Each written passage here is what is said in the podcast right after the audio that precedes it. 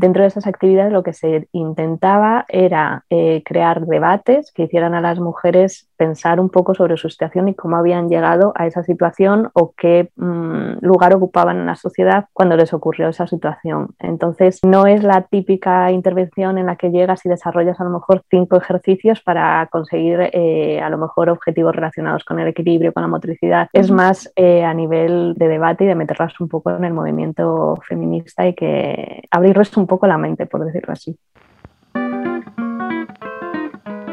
Hola y bienvenida, bienvenido a Vida Perra, el podcast de la comunidad Dog Friendly en la que aprendemos más sobre nuestros perros y disfrutamos de este camino a su lado. Soy Leticia y tengo a mi lado a Mandarina con la que llevo compartiendo mi vida 6 años. Por ponerte un poco en contexto, Mandarina es una podenquita adoptada que llegó desde la protectora de Aranjuez como una casa de acogida y que ya se quedó en mi vida para siempre. Si quieres conocernos un poco más, puedes visitar nuestra web unavidaperra.com o nuestro perfil de Instagram unavidaperra.com, así todo junto. Queda apenas una semana para celebrar el Día de la Mujer y en este episodio quiero hablar de intervenciones asistidas con animales y víctimas de violencia machista. Y es que a día de hoy la violencia machista sigue cobrándose miles de vidas a diario a nivel mundial, aunque aún existan personas que continúen negando su existencia. Y para hablar de todo ello tenemos a una invitada a la que me hace muchísima ilusión tener en el podcast. Ella es Noemí Aro y se define a sí misma como facilitadora de sueños y cursos del mundo animal. Noemí es educadora canina y especialista en intervenciones asistidas con animales, y es la fundadora de Ulises y Argos, una comunidad irracional, como ella misma dice, en la que puedes encontrar formación tanto online como presencial, que abarca cursos de educación canina, intervenciones asistidas con animales, comportamiento del gato e incluso emprendimiento en el sector canino. De hecho, yo misma estoy haciendo el curso de educación canina a nivel avanzado para entender mejor a mandarina y no solo estoy aprendiendo muchísimo, sino que me está encantando hacerlo de su mano y conocer su enfoque acerca de la educación canina. Hola Noemí, bienvenida al podcast. Muchísimas gracias por estar hoy aquí y hacernos un hueco. Estoy muy feliz de poder hablar contigo un ratito sobre intervenciones asistidas con perros para víctimas de violencia machista. Vamos a empezar por los inicios. ¿De qué hablamos exactamente al referirnos a las intervenciones asistidas con perros? Buenos días Leticia y muchas gracias por invitarme. La verdad que me hace mucha ilusión. Y bueno, sobre las intervenciones asistidas con perros, la verdad que llevan muchos años desarrollándose, pero todavía hay bastante eh, dudas sobre lo que es realmente una intervención. Cuando se realizan las sesiones o cuando se realiza un proyecto de intervenciones, lo primero que hay que tener claro es el equipo. Se suelen dividir en terapias asistidas con animales, en educación asistida con animales y en actividades asistidas con animales. Cuando hablamos de una terapia, por ejemplo, siempre tiene que haber una profesional o un profesional de la salud, que sería la experta en intervenciones asistidas con perros, una persona que guía al animal, que sería la técnica eh, en, terapias asistidas con perros, que sería la persona que tiene formación con el animal. Y luego aparte, pues bueno, eh, puedes tener personal de ayuda o puedes tener a otros miembros del equipo, pero esas dos personas tienen que, tienen que estar siempre dentro del proyecto. Y aparte, bueno, la persona que entrena el perro a mí me gusta siempre que sea la misma que hace el papel de técnica en intervenciones asistidas con perros para que haya un buen vínculo. En educaciones eh, asistida con animales, el equipo sería exactamente igual, pero en lugar de una profesional de la salud sería una profesional de la educación. Y luego en las actividades sí que ya hay más mano abierta, por decirlo así, y la persona que va a guiar a, a las usuarias, como es una intervención en la que el objetivo es más el ocio, pues ya no es necesario que tenga formación de la salud, de la educación Aparte, por ejemplo, en las terapias y en la educación asistida con animales hay que hacer eh, unas evaluaciones de cada sesión y hay que hacer un informe final, mientras que las actividades, como no tienen una periodicidad concreta, pues no sería necesario. Entonces, eso es lo primero que hay que recalcar. El equipo con el que se va a trabajar, dependiendo del tipo de intervención que elijamos, y aparte si se va a realizar una evaluación o en qué casos es necesario realizar una evaluación, porque claro, hay muchas veces que se hace una actividad y se venden como si fuera una terapia o como si fuera una educación asistida y no es real. Entonces, eso a mí me parece lo fundamental para saber qué son y cómo dividirlas. Y luego también recalcar que al final el perro en sí no es un elemento que vaya a beneficiar, o sea, que vaya a curar, por decirlo así, o que vaya a obtener los beneficios. Los beneficios los obtiene siempre la persona que está guiando, a los usuarios usuarias, que en este caso, pues claro, sería una profesional del mundo de la salud o de la educación. Y en las actividades, pues bueno, aunque haya algunos beneficios, porque al final siempre hay, hay alguno colindante, pues al final sería también la persona que está guiando la actividad. Has participado durante más de siete años en intervenciones asistidas con animales para diferentes colectivos. Cuéntanos un poco cómo se seleccionan los perros o las perras que van a intervenir en estos proyectos y qué características deben tener. Pues eh, como norma general, aquí cada entidad, claro, tiene sus estándares porque no hay nada todavía regulado al respecto. Pero yo lo que suelo buscar son ejemplares que sean muy sociables con personas, que sean muy sociables con, animales. Y eh, yo sí que es verdad que he trabajado bastante con perros que provienen de la adopción. Entonces, lo que buscas normalmente en ese tipo de perros es que para rehabilitarlo y, implementarlo en un proceso de intervenciones, que no tenga miedos o si a lo mejor tiene eh, si duda frente a algún estímulo que pueda recuperarse rápidamente ese estímulo porque sabes que lo vas a poder trabajar. Y luego además que, bueno, que, que esté predispuesto al contacto con el ser humano, que esté predispuesto a trabajar, eh, que no tenga una sensibilidad corporal tampoco muy alta, porque a lo mejor, pues bueno, eh, puede haber, sobre todo si trabajas con determinados colectivos, puede haber a lo mejor abrazos constrictivos o similares que podrían incomodarle. Entonces, al final el objetivo es buscar no solo que el perro sea válido, sino que también disfrute con la intervención, que eso para mí es muy importante. En este caso, ¿influye la edad del perro a la hora de empezar a trabajar con él? Sí, hay gente que trabaja con cachorros, yo no soy partidaria porque al final si la lías mm, puedes sensibilizarlo, es una etapa muy, muy crítica para el animal. Entonces, para mí, un perro de intervenciones debería empezar a trabajar a partir del más o menos el año y seis meses, un poquito antes, un poquito después, porque cada uno desarrolla su manera. Y luego el máximo de edad para mí eh, siete, ocho años máximo es suficiente. Yo creo que necesitan también tener una jubilación. Hay gente que trabaja con perros más adultos, pero ya eso va también en las pautas que se fije cada persona. Y luego, por ejemplo, si proviene de la adopción, pues claro, no vas a adoptar un perro con tres años para meterlo en un programa de intervención porque entre el entrenamiento y la rehabilitación a lo mejor pasas un año y medio. Por lo tanto, te pones con un ejemplar de cuatro años y medio que a los siete, ocho años lo tienes que, jubilar y va a pasar a vivir pues ya como uno más de, de, la familia, en el hogar y te has quedado al final sin tu compañero de trabajo. Entonces sí, es importante. ¿Cómo es el proceso de trabajo de un perro enfocado a futuras intervenciones? Pues lo primero, claro, si viene de la adopción, es trabajar todos los posibles comportamientos que pueda, que pueda tener que necesites modificar. Generalmente los más complejos suele ser el cobro, porque muchas veces cuando adoptas un perro pues lo pueden tener un poco machacado. Y luego los miedos. Es fundamental que si tiene algún miedo, ya te digo, eh, tiene que ser súper leve. O sea, más con miedo sería pues a lo mejor un, un poquito de duda frente a algún estímulo y eso es lo primero que suelo empezar a trabajar y una vez que ya está totalmente rehabilitado y que ya hemos creado un vínculo entre ambas, pues ya empiezo con el entrenamiento que es eh, del perro de intervenciones en sí. Eh, se trabaja mucha propiocepción porque, por ejemplo, además en determinadas razas, como puede ser por ejemplo el, golden, que se usa mucho en terapia, suelen aculear, por lo tanto puede tirar algún, alguna persona que esté en la intervención. Entonces se trabaja mucho propio y se trabaja, eh, depende ya de, de, los ejercicios que quieras crear, pero muchas habilidades, como puede ser pues, eh, llevar el mordedor a lo mejor un objeto a otra persona que esté dentro de la intervención, que sería un cobro redirigido, ya no es un cobro normal, tocar objetos con la nariz para señalar o encender eh, a lo mejor algún pulsador, entonces ya depende hasta dónde puedas llegar. Yo al final las intervenciones que hacía sí que las hacía la verdad con poquitas cositas, o sea, tampoco me soy de complicar mucho el ejercicio porque creo que la voz cantante, si lo que decíamos al principio, si es una terapia o una educación, la voz cantante para mí la lleva el, la profesional de la salud o la educación. Y el perro sí que es un elemento más que va a aportar beneficios y va a aportar motivación, pero para mí el eje central tiene que ser el ejercicio en sí, aunque el perro actúe como, un puente entre ambos mundos. Dentro de, estos programas de intervenciones asistidas, ¿cómo se desarrolla una sesión eh, destinada a víctimas de violencia machista? Pues aquí, claro, me imagino que cada persona lo hará de una forma.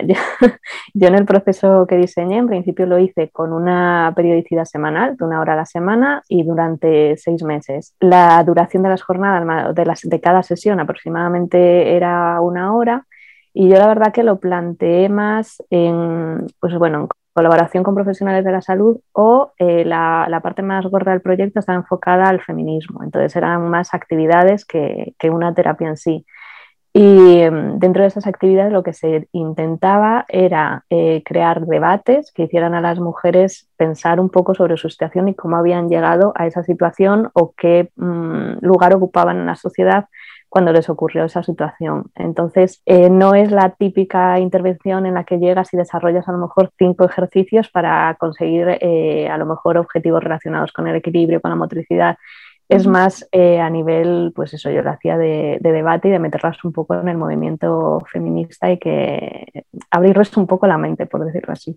Totalmente. ¿Qué beneficios eh, tienen para las mujeres que participan en intervenciones asistidas con animales, para los asistentes, tanto durante la sesión como después de la misma? Pues depende del colectivo, pero por ejemplo, em, en las que son de violencia de género, para mí, yo hace años había participado ya en el, en el diseño de un proyecto de violencia de género que lo habíamos hecho más enfocado hacia el mundo de la salud y el mundo de la psicología y el trabajo social. Sin embargo, ya mucho tiempo después, cuando relees el proyecto y te pones a trabajar otra vez, eh, le faltaba perspectiva de género, por ejemplo. Entonces, hay muchos proyectos de, de violencia, bueno, muchos proyectos en general, pero especialmente los de violencia de género que no tienen esa perspectiva y al final eso aporta justamente unos beneficios muy necesarios para la rehabilitación de las víctimas.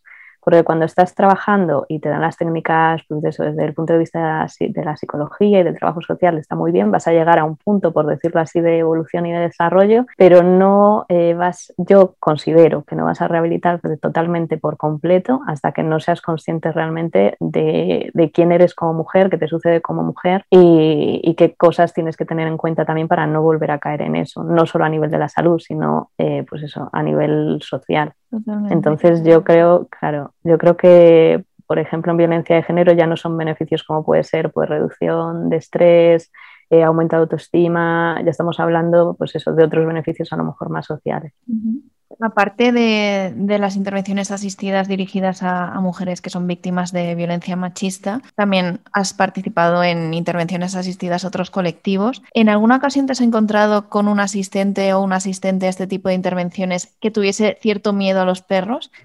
Sí, en geriatría sobre todo. Y sí que es verdad, normalmente mm, yo cuando trabajo en un proyecto de intervenciones lo que hago es buscar, eh, junto a la profesional de la salud, un colectivo, o sea, unos usuarios diana, por decirlo así. Es decir, qué personas pueden participar en la intervención que realmente eso les va a beneficiar. Entonces, las personas que tienen mucho miedo, que ya podría ser considerada una fobia, normalmente no entran en esos programas porque al final lo que ocurre es que vas a tener... Eh, o trabajas con ellas individualmente de forma previa para luego implementarlas en la intervención, o si no vas a perder muchas sesiones en las que no va a haber contacto de esa persona con el animal, que fue lo que pasó justamente en esta. No llegaba fobia, pero era una señora que tenía mucho miedo y a lo mejor pasamos cuatro sesiones, que es un mes, pues intentando eh, que la persona entrara al contacto con el perro y al final sí que es verdad que fue fenomenal, pero bueno, de esos seis meses que duraba aquella intervención, un mes, esa persona lo perdió eh, intentando realizar ese acercamiento.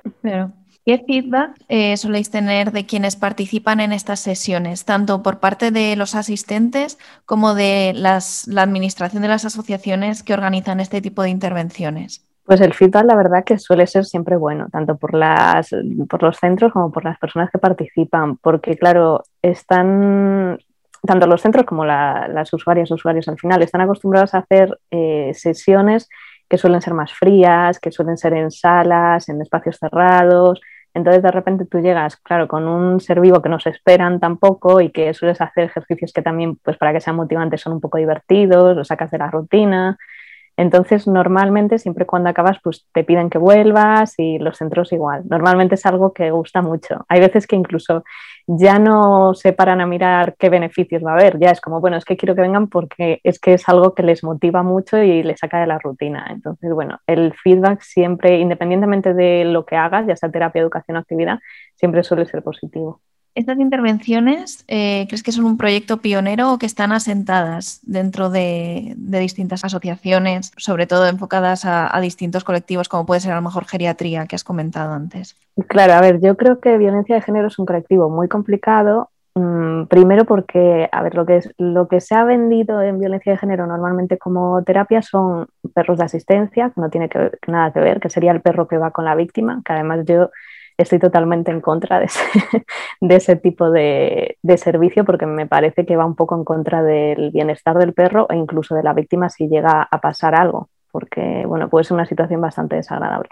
Mm. Pero yo creo que queda mucho, porque claro, cuando tú ofertas ese tipo de proyecto a un centro, que a mí me ha pasado, si tú lo ofertas desde el punto de la psicología o desde el punto de la educación o de del trabajo social, está muy bien, pero en cuanto tú dices la palabra feminismo, generalmente te cierran la puerta, porque es algo que todavía da miedo. Entonces, claro, depende cómo lo planteas. Si, si lo planteas como yo, es muy probable que te pongan trabas. Y luego, aparte, al ser un colectivo que tiene una protección de datos tan alta, claro, eh, hay muchas asociaciones o entidades que realizan las intervenciones también para obtener publicidad, porque no es algo tampoco de lo que se, que se monetice muy fácilmente. Entonces dicen, vale, hago una intervención, no saco mucho dinero, pero me va a dar mucha publicidad en medios. Pero esto es más difícil, que, que salgan los medios, porque al final estamos hablando de gente que si se sabe dónde están o dónde acuden, eh, estamos hablando de su vida. Entonces, bueno, no es un colectivo tan jugoso, por decirlo así, como podría ser pues, un colectivo geriatría o autismo, que a la gente le llama más. Entonces es una pena que por tanta, bueno, por muchas razones no, no, se desarrollen más proyectos en violencia de género porque sí que son muy necesarios y, y tendrían un impacto muy bueno, sobre todo si tienen una perspectiva de género adecuada. Totalmente. Em, si hay alguien que nos está escuchando y le gustaría dedicarse a organizar y supervisar este tipo de intervenciones en un futuro, ¿qué tipo de formación necesitaría tener para ello, aparte de la que ya nos has comentado previamente, que sea un profesional de la salud o de la educación? Claro, eh, ahora mismo están sin regular.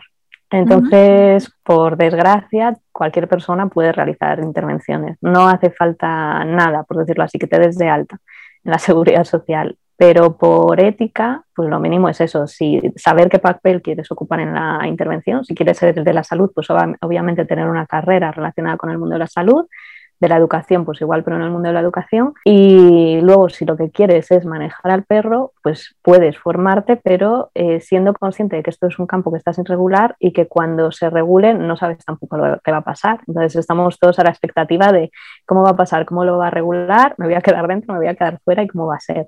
Entonces, mi recomendación es que se hagan un curso con gente que lleva años trabajando en el sector, que lo conocen, que aprendan realmente a diseñar una intervención y a, mantener un bienestar adecuado del animal y, que cuenten, pues aparte, pues eso, con la formación complementaria que sea necesaria dependiendo del papel que quieran ocupar. Bueno, em, tú tienes un, curso de, intervenciones asistidas, bueno, tienes varios mm. eh, de intervenciones asistidas, pero hay uno que está especialmente enfocado a víctimas de violencia machista. Estoy segura de que quienes han escuchado este podcast se han quedado con ganas de conocer más tanto tu proyecto como las intervenciones asistidas con perros para víctimas de violencia machista. ¿Cómo pueden encontrarte y encontrar más información, ponerse en contacto contigo? Pues pueden encontrarme en redes sociales, estoy en casi todas, pero principalmente estoy en Instagram, que es donde estoy más activa, y es eh, arroba Ulises y Argos. Y luego, bueno, la web www.ulisesyargos.es y ahí ya, bueno, mm, tienen todo el teléfono, el email y me pueden contactar sin problemas. Miles de gracias, eh, Noemí. Ha sido un placer poder desvirtualizarte en cierto modo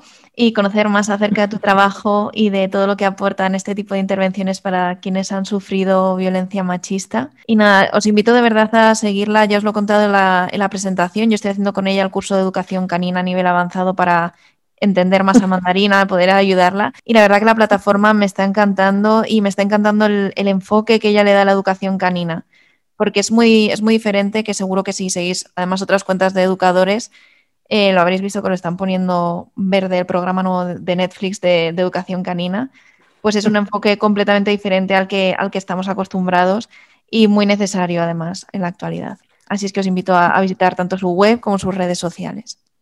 Miles de pues gracias. muchas gracias a ti. Me hace, ya te digo, me hace muchísima ilusión y sobre todo también que te esté gustando el curso, que me encanta cuando me decís cositas así, porque bueno, es un poco lo, yo los diseño en relación a lo que a mí me gustaría encontrarme. Entonces me alegra mogollón que te esté gustando y lo estoy disfrutando. Lo estoy disfrutando muchísimo. De hecho, o sea, es como yo tengo un trabajo aparte y, y es verdad que voy muy pillada de tiempo, pero es como mi ratito de, de hobby, de, afición, de aprender, de nutrirme de cosas buenas y, nuevas. Así es que así, os invito a todos a, a todos y a todas a echarle un vistazo. Miles de gracias. Pues muchas gracias. Muchísimas gracias por quedarte hasta el final. Espero que hayas disfrutado con este episodio. Si te ha gustado y te apetece hacerlo, nos ayudas muchísimo a darle difusión compartiéndolo en tus perfiles de redes sociales o enviándoselo a quien creas que puede interesarle este episodio. Si lo compartes, no te olvides de etiquetarnos a arroba una vida perra con todo junto, que me hará muchísima ilusión verlo. Nos vemos en el siguiente episodio. Hasta entonces, cuídate mucho.